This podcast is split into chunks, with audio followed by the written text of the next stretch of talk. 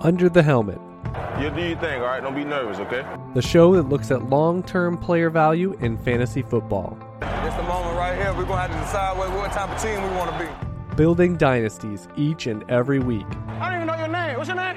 Chad Parsons, Telling you, man, you leading the league in hydration. I got a dynasty team reaping rewards for the next decade. find written and premium audio content at uthdynasty.com. Playing it safe in Dynasty means you're going to lose. Stop talking about it, man. Let's get this going right now. Welcome down to the Helmet. Got Tim Torch here. I am Chad Parsons, and we got some good off-season topics here to kick things off. Super Bowl in the back uh, backdrop here for us, and we really kickstart, and we're we're barreling towards. I actually saw the NFL Combine list. I mean, the NFL doesn't wait any ti waste any time in terms of what is next on our calendar. So Combine is up next. We'll have free agency in about a month. Uh, as that stirs up, as well as all the NFL draft news as we go through things with pro days, etc. But we want to start off in the dynasty trade market here. So Tim Torch and I were each going to come to the show with a biggest dynasty buy and a biggest dynasty sell across the skill positions here. So anything goes. Could be two quarterbacks. Could be hopefully not two kickers. Tim, fingers crossed here, as we we don't fact check and uh, and double check our lists uh, compared to each other.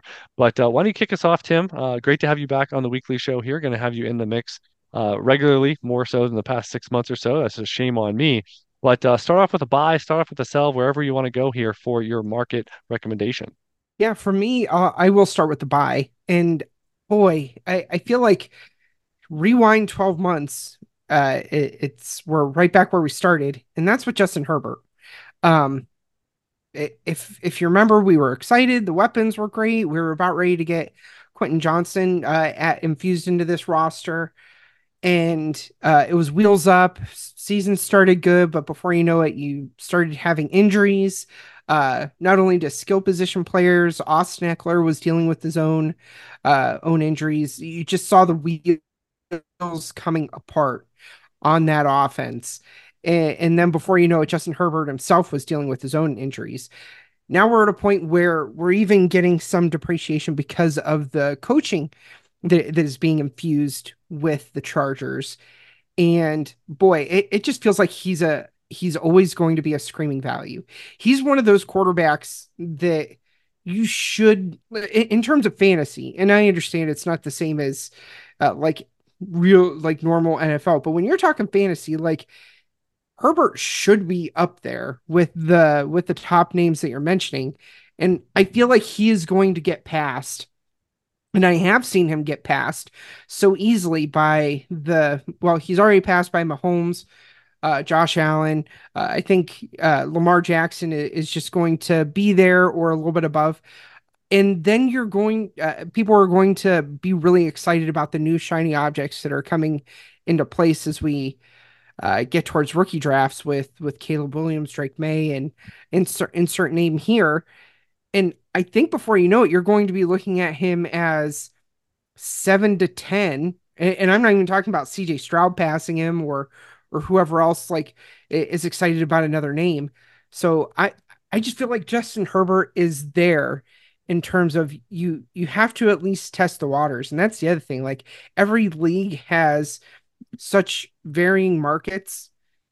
You never know what type of deal you might actually be able to strike for him. Yeah, I really like that. And I, I think the hand wringing over Jim Harbaugh coming in about, oh, he's not going to throw for 500, he's not going to throw 500 passes and and all this.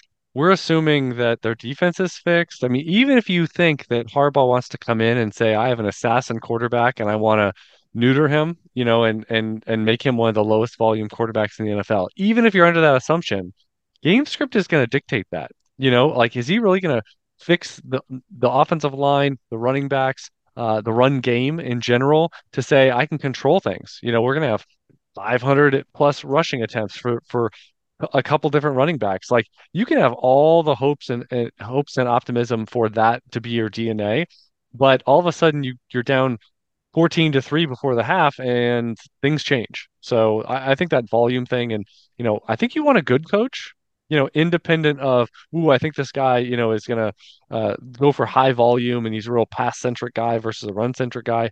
We get a good coach. You know, I think we have good data points that Jim Harbaugh is a good coach. So let's start there. Um, and yeah, the, one other thing I would point out with Justin Herbert is, I mean, his career 1.89 uh, big time throw ratio. He hasn't been below 1.7 his any uh, season of his career. So I, I, a lot of people are just focusing, in my opinion, on the wrong things. Is he a really good quarterback? Yes. Uh, and does he have that dual threat? Yes. Uh, is he undervalued? Yes. 26 years old. Like, just look at some of the basics uh, of what he is, and then go from there. And like you said, I mean, he's going to have markets that are QB7 to QB10. And that just makes it a really easy within the position arbitrage, especially if you're going from below and saying, well, you know, I, I tried to get, you know, her, uh, Mahomes or Allen and I can't get there. Well, how about you go to Herbert? You know, Herbert and and he might be able to get you there, or you might just like being there, you know, over the next one to two seasons um, as this this dip or this rebound probably corrects. Yeah, I really like that one. Um, I'm going to go with uh, Alvin Kamara for my dynasty buy. And I was trying to look at differentials. Herbert's definitely on on my list as well. Glad I didn't uh, include him just because it would have been a double up. But uh, the market has him in the mid uh, running back 20s. And I, I, think the biggest reason for that is his age. It kind of has to be because we're talking about uh, he finished as running back four in adjusted points per game this past season. And that's with Jamaal Williams there. They drafted Kendre Miller. Neither one was a big factor. And of active running backs, Kamara is tied with Christian McCaffrey with the most top 12 seasons, six. Um, I have him in the firmly in the top 15. I have him running back 11 to be exact. And I'll ask, what's changing this next year? He has an eight mil, $18 million cap hit, 17 million uh, dead cap he's not going anywhere. And we've seen the Saints push around uh, piles of chips on the poker table to to get the cap to work. But basically, they're going to save a mil a million dollars if they move on from Kamara. And and he's coming off of a good year. There's no reason. Now in 2025, he's probably not on the team. I would guess 29 million cap hit. It explodes. 10 million dead cap. So something's going to occur, but it's probably unless, unless it's a restructure, nothing's happening this offseason. He will be on the Saints, the team that he's been highly productive over these years. Um, and I, I didn't know this. I, I kind of researching for for a couple of these data points for for Kamara, but he's the only six running backs have more projected top top 12 seasons remaining by UTH comparable pros, uh, comparable player search. 1.8 top 12 remaining at 29 years old. Why? He's been hyper productive. The other part is he's receiving centric. There's a lot of positives to say at 29, 30, even 31 years old. We could still be seeing a top 24 option in Kamara. So he's priced at his floor pretty much because if he gives you one top 12 season, it's a pretty dirt cheap price in, in the mid 20s there. Um, and just, I, I kind of wanted you to weigh in on what you think. Like, are these the right ways to go about acquiring Kamara this offseason, Tim? Like, and, and just provide any feedback here. So these are three recent ones that I found. Alvin Kamara for a 24 second. Yes, please. yes, please. For yeah, non yeah, non first. So even if that's, you know, 201, 202, you would still make that trade? Yeah, definitely. Okay. Because because uh, at that point you're is when you're usually looking at the you hope for a day. probably the top the top running back. Um, oh yeah. Well, the backup guys maybe doesn't land in a clarified spot or something like that. Yeah, I, I would definitely do that. And that's where second. Kendre that's where Kendre Miller went this past year, right? I mean, so you're getting yep. a guy that is he going to start when you know, and and all this, and and and guess what? Kendre Miller is still waiting, tick tock, and he's going to be maybe wait until 2025. Uh, the next one is Alvin Kamara for Ty Chandler and a 26 second. So you're pushing it way out there. What do you think about Chandler? Is he someone that you'd be holding on to, or more of a hot potato to do a deal like this? Oh, give me, give me Kamara. like, okay. Like I, the the way he came back this year, it, it was it's just too much boom. I I want that on my roster. Now this one's a little spicy. Um, so this is the one that it's an arbitrage opportunity but I wonder what you think of this one. So we've got another older running back in Sir Christian McCaffrey being traded for Alvin Kamara and a 24 first. So how high does mm. that need to be for you to do that one? Right. Yeah. That that's kind of the question. Where does that need to be? And I'd be kind of, yeah. That that's probably my number one question. If if it's super flex and I can get into that top five, um, well, I think that's a tough ask, right, for Kamara. I mm, mean, uh, yeah. uh, sorry, for for McCaffrey. But here's the right. other thing. I was kind of wondering, you know, if this is 110, 111, you it's I just think about this. McCaffrey is so high high leverage in the that you're not going to be able to get a first probably period if he has any significant-ish injury going forward. Right. And then you kind of have to ask yourself, I mean, McCaffrey was obviously ahead of Kamara this past year, but you know, you still had a high-end running back one. So you're adding a year, McCaffrey's in there. So yeah, so it sounds like maybe a mid first would would be that line to make this Yeah. uh, a good Yeah, that would that would move it for me. Yep, Yeah, because in sure. Superflex, I mean, you'd probably be looking at, Mm, well, I can get Kamara and the running back one of this class, or I'm getting maybe it's Malik Nabers, maybe it's Jayden Daniels. Like you're you're really in the zone of you kind of have to make that deal. Yep. Absolutely. All right, uh, what do you think for your biggest dynasty sell? Yeah. Uh for I I, I was gonna I'm always kind of cheeky when I look at this and uh I, I would start with like if someone's willing to give you something uh, especially in superflex like a like i mentioned one of those top four or five for running back i i would definitely do that like in a heartbeat so that's just something i, I would definitely consider uh but my like top dynasty sell right now if he's on my roster for me is brian robinson and i feel that's kind of hot takey because i've actually seen some people float around like Antonio Gibson's possibly not coming back, new regime. Brian Robinson's going to eat. He's going to have everything in front of him. And I, I think it's really easy just to forget, like, as good as Brian Robinson was at, at times last year, uh, I mean, he had a couple of very, very good weeks. I think if someone is willing to really buy into that narrative, I, I would absolutely be willing to sell because he's not someone who is a, a top of the line elite physical specimen. He kind of remi- reminds me of a uh, like a little bit of a lesser version of Josh Jacobs. Like he can do everything well, but you you lose a little bit of that top end gear with him. and I I would definitely be willing to make that pivot uh, into something I like more. Uh, so he he was just one that like jumps out to me. I've seen uh, some dynasty trades where people are willing to give like decent firsts or even I I have no problem like like if someone is willing to give you into that top end first range and you need to add a little something to it, that's okay to do. I I think people aren't happy enough packaging up picks and saying I'm willing to take a piece plus a second. I'm willing to take a piece plus my first and move into something I really want.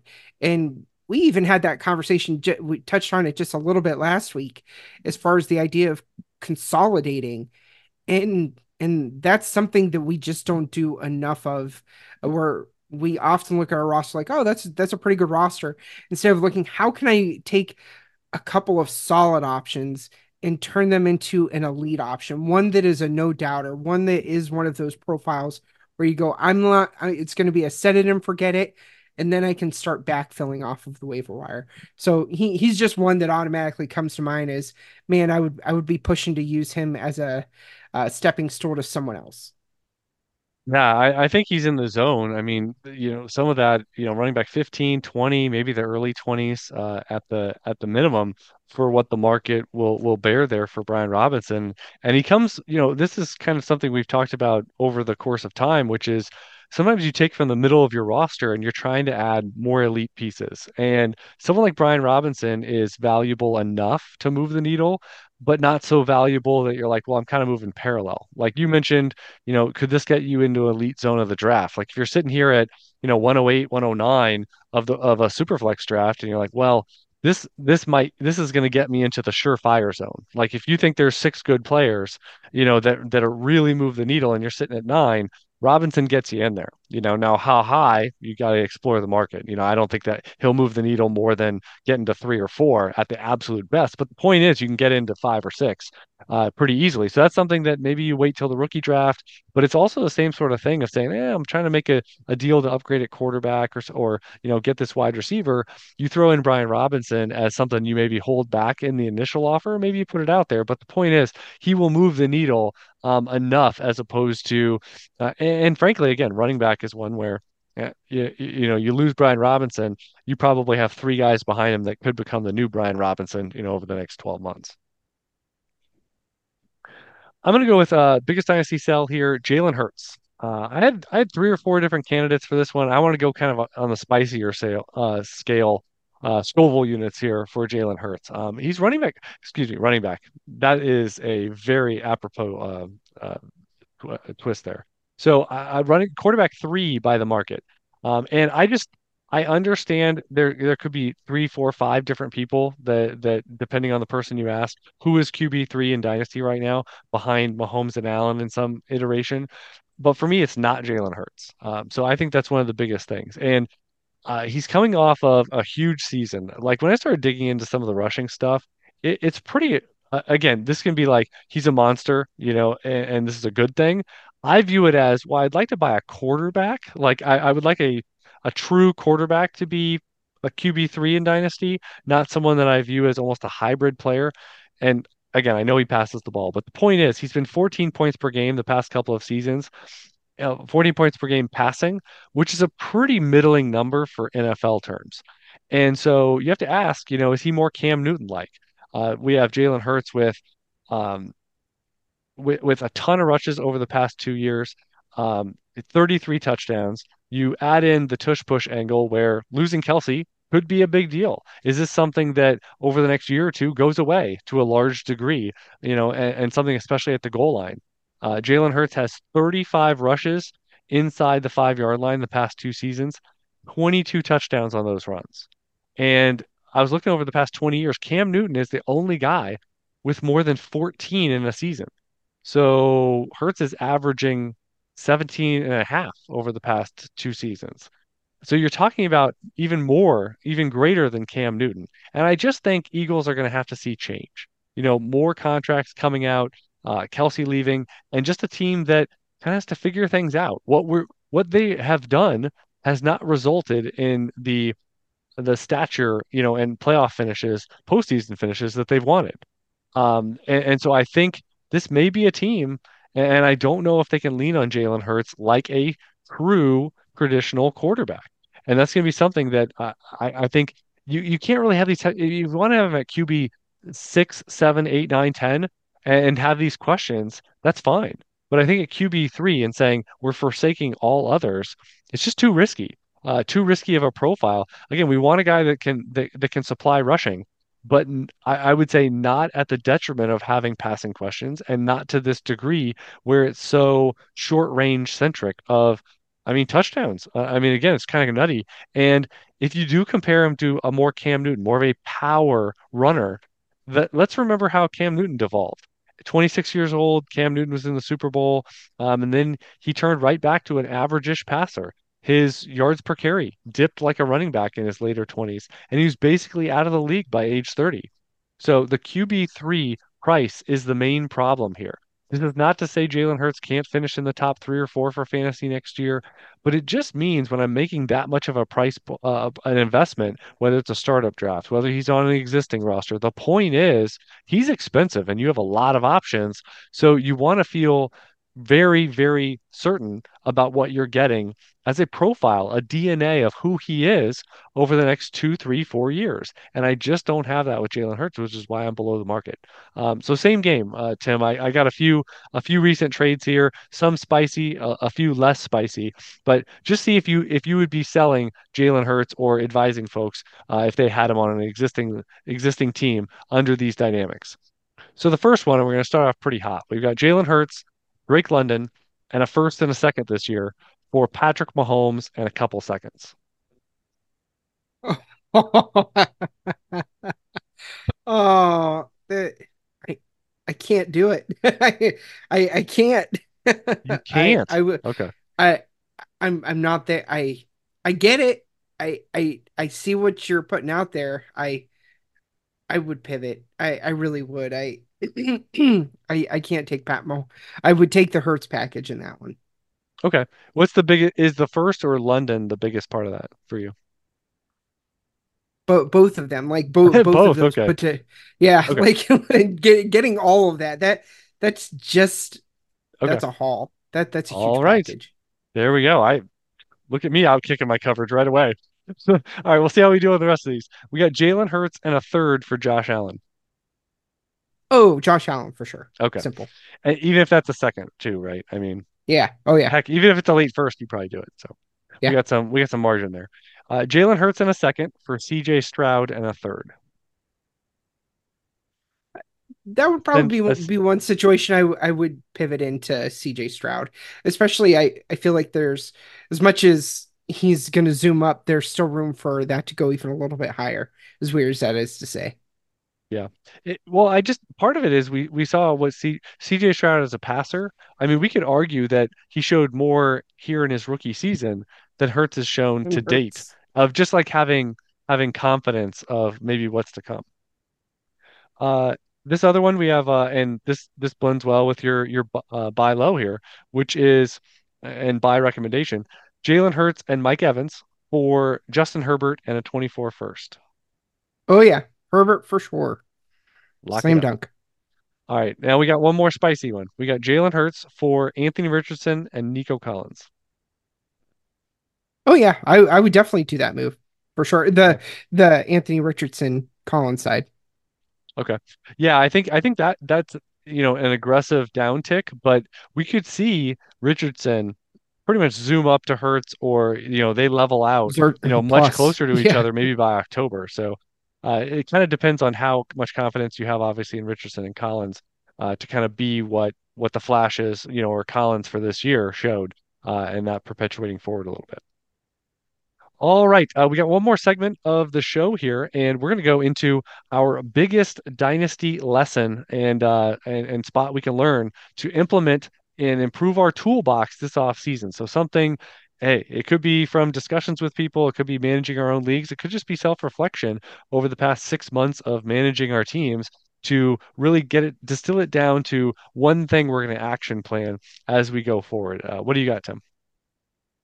Yeah, I kind of alluded to it a little bit earlier, but I'll I, I do want to circle back to it. It's the idea of packaging up and moving into the the elite piece in opening roster spots. I have one league in particular, and uh, during the rookie draft last year, I was uh, it was every every time I was making a deal, I was getting extra 24 or 25 uh, rookie picks, and it was it was just that little extra something well, we're coming into 2024 rookie draft, and I'm looking at my roster, and I I don't have room to really add five to six rookies. My taxi squad's already full up. So I I need to get better at consolidating and moving up. And like we talked about just a few minutes ago, and you mentioned, it's taking from that middle of the roster, taking a couple of pieces and moving into something you're a lot more excited about, or even upgrading to those really quality bridge players that might have a slight discount, and you're a little little worried about moving off of a younger player. And, and an example of that I would give is taking like Terry McLaurin and and some level of rookie pick and moving into a Davante Adams. So if that's like a a high second round rookie pick or something like that, pairing those two pieces together and then getting into a Davante Adams who's more of a set and forget it starting player. So so that's something that I am like personally working on when I go into my leagues because there's it it just gets hard. Like it's really easy to acquire average players it's hard to get mm-hmm. to the elite profiles. It, it's hard to get to the top of the market. And those are the guys that make the most impact and the most difference on on your teams week to week because they have the highest ceilings. There's a reason they're they're one and two at their position. It's because they on a weekly basis they have the ability to become one and uh one and two level performer. So so that's just like something mentally I'm wrapping my mind around is just the idea of how easy it is to acquire these average players versus taking a two, th- maybe even three, whatever that looks like for your team, and really moving up to something that is just a quality set it and forget it. I don't need to worry about it type of player.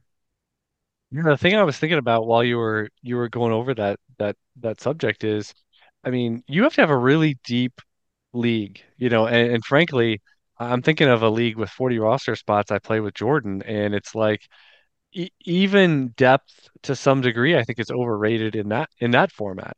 I mean, you know, at the you know, if you're starting two tight ends, if you're starting two quarterbacks, I mean, you can get thin really quick with an injury or two, some buys, and you know some chaos going on. Um, but specifically, you know, wide receiver, running back, like I, I think the idea, even if you have a bunch of flexes and you're like, you know, I'd like to start X number of wide receivers or running backs, I, I think it's generally overstated you know how much you need and you're kind of talking about picking from the middle where that actually has value and you you know uh, the idea that you know thinking about the end of your bench as much as we do you know you can backfill. And and I think the idea of having like you were mentioning like having four three or four Terry McLaurin types you know uh, on on the uh, on the periphery of your lineup what what value does that offer? You know, is that really going to move the needle much? Um, like you said, and I think sometimes being thin or thinner by doing a two for one or three for two or something like that, or you know, it's really a three for one. You get a pick back, you know, in addition, something like that. I think a lot of people are are fearful of making moves like that because they just they might look at their their lineup or what it would be like here in February or March and be like, uh, you know, that's really light, or what am I going to do? Or, you know, that means I have to fix it or start somebody off the waiver wire in week one. I think they have some of these gloom and doom thoughts that they can't uh, kind of process being lighter, uh, you know, at this point in time, or heck, even if they have the opportunity to make a move like that in season. Um, so I think that might be one of the bigger roadblocks mentally for folks getting comfortable with that of just being you know, well, you're adding a top, you know, is that a top 20, top 25, top 30 player in the format, and you're giving up some mid-round stuff. I mean, think of that in a startup a startup trade, and you would likely do that, you know, easily because you haven't even started the league yet, and all of a sudden we get to an existing uh, environment for making that type similar type of trade, and I think there's a little more pause to do it. It's crazy because because my thing really dovetails and, and is is adjacent to what you just mentioned and I just came up with this term, so it's not, you know, it's not official or anything, and maybe it's just my my way of uh, soapboxing it. But I, I wanted to call it the pyramid of dynasty trade time. And this is something that I've been doing. I did a little more in 2023 for sure, um, but it really was highlighted. I remember by um, a couple different moments in time where I remember it was. I think it was two years ago when Dak Prescott had the in season, maybe it was three. Dak Prescott had that in season injury. He missed like a month and a half or something. The Cooper Rush, you know, look how great he is. Uh, section of time that it'll be known as. And I just remember like that really started the, you know, Dak Prescott goes down. I'm like, all right, you know, time to go in there and you know make a bunch of offers specifically for Dak Prescott. And it really kickstarted the idea of I don't have like I don't have time every single week to go and immerse myself in all of my leagues and say, all right, let's look at all the rosters, let's look at all the different angles for my own team, let's send out some offers. Like if you're in 5 leagues, I think you can swing that and pretty much do it every single week. But if you're in 40 leagues, you can't. And it really started the how about we focus on what is most important? And that could be a singular sell player, it could be a singular uh, buy player who's injured or undervalued player. But in general, I wanted to distill down the thought, and, and it works in the off season as well. Obviously, things linger and we have more time, but also fewer teams are, are paying that as much attention to really go back and forth as rigorously and aggressively as they might in week six with the, the looming uh, kickoff for the week coming up. Um, but here's how I wanted to define it spend more time on bigger trades for higher end players and profiles and less time on lower value options and deals. So I remember years ago, I used to spend a heck of a lot of time and and really get my jollies from, oh, I'm gonna, uh, you know, th- there's this flip running back, and I would just like, just really ba- try to spend a lot of time. I'm like, okay, I'm gonna try to go from a third to a second, and you know, oh, that's not gonna work. Okay, I'm gonna try to get a third and this other running back, and I'm gonna do all these things. It was really ancillary stuff. I'm not gonna say it doesn't matter, but that's like focusing on you know, like that's saying you have the possibility to go and make $500 at your job today, but you're going to call, you know, you're going to be late to work and and and forego some of your paycheck because you're out in the park picking up pennies. Like someone spilled a bunch of change and you're like out there picking it up. Like that's the equivalency, right? So I, I think it's the, you know, obviously you're going to exhaust angles at some point in time. But then guess what? Rookie draft is going to happen, or NFL free agency, or there's going to be an injury somewhere, and then you just you circle back to going through these motions of uh, looking for those higher higher value players like you were kind of mentioning spending spending time on that so i want you to spend more time with the uh, the higher end players of you know, if you're trying to get Justin Herbert, if you're trying to get Mahomes, uh, you know, we, we kind of mentioned, you know, Alvin Kamara as a big name, if you will, or something that could really help you. Uh, but he's he's not necessarily the most costly per se. Um, but look look at angles like that more so than what I described, which is you're sitting there counting pennies because you're trying to sell some guy for a third. Like that has pretty like let's let's be real. In a lot of these leagues, a third round pick, a fourth round pick, slash a waiver pick a pickup is not all that different in value. It may seem super different in your rookie draft because, oh man, somebody drafted my sleeper at 304. He's gone. Ah, you know, if someone drafts him at 405, there's a decent chance that that person is going to be on the waiver wire at some point. So, uh, you know, I think you just need to keep that in perspective of we focus so much sometimes on that in our little bubbles, but if we if you say we have five minutes to spend on a particular league, you probably want to spend at least four of those minutes you know, trying to make some of those bigger offers that we kind of alluded to. You talked about Brian Robinson. You know, we talked about some target players like Justin Herbert um, and others. You might maybe want to spend most of your time on that and a little less time on, you know, flipping somebody for a fourth round pick to save the roster spot or something like that. Or, you know, moving from 405 to 402 in your rookie draft. Uh, just because you're going to cut that guy. It's that is like really, really low stakes compared to the things that are actually going to move the needle, which again really really blends well with what you outlined as well.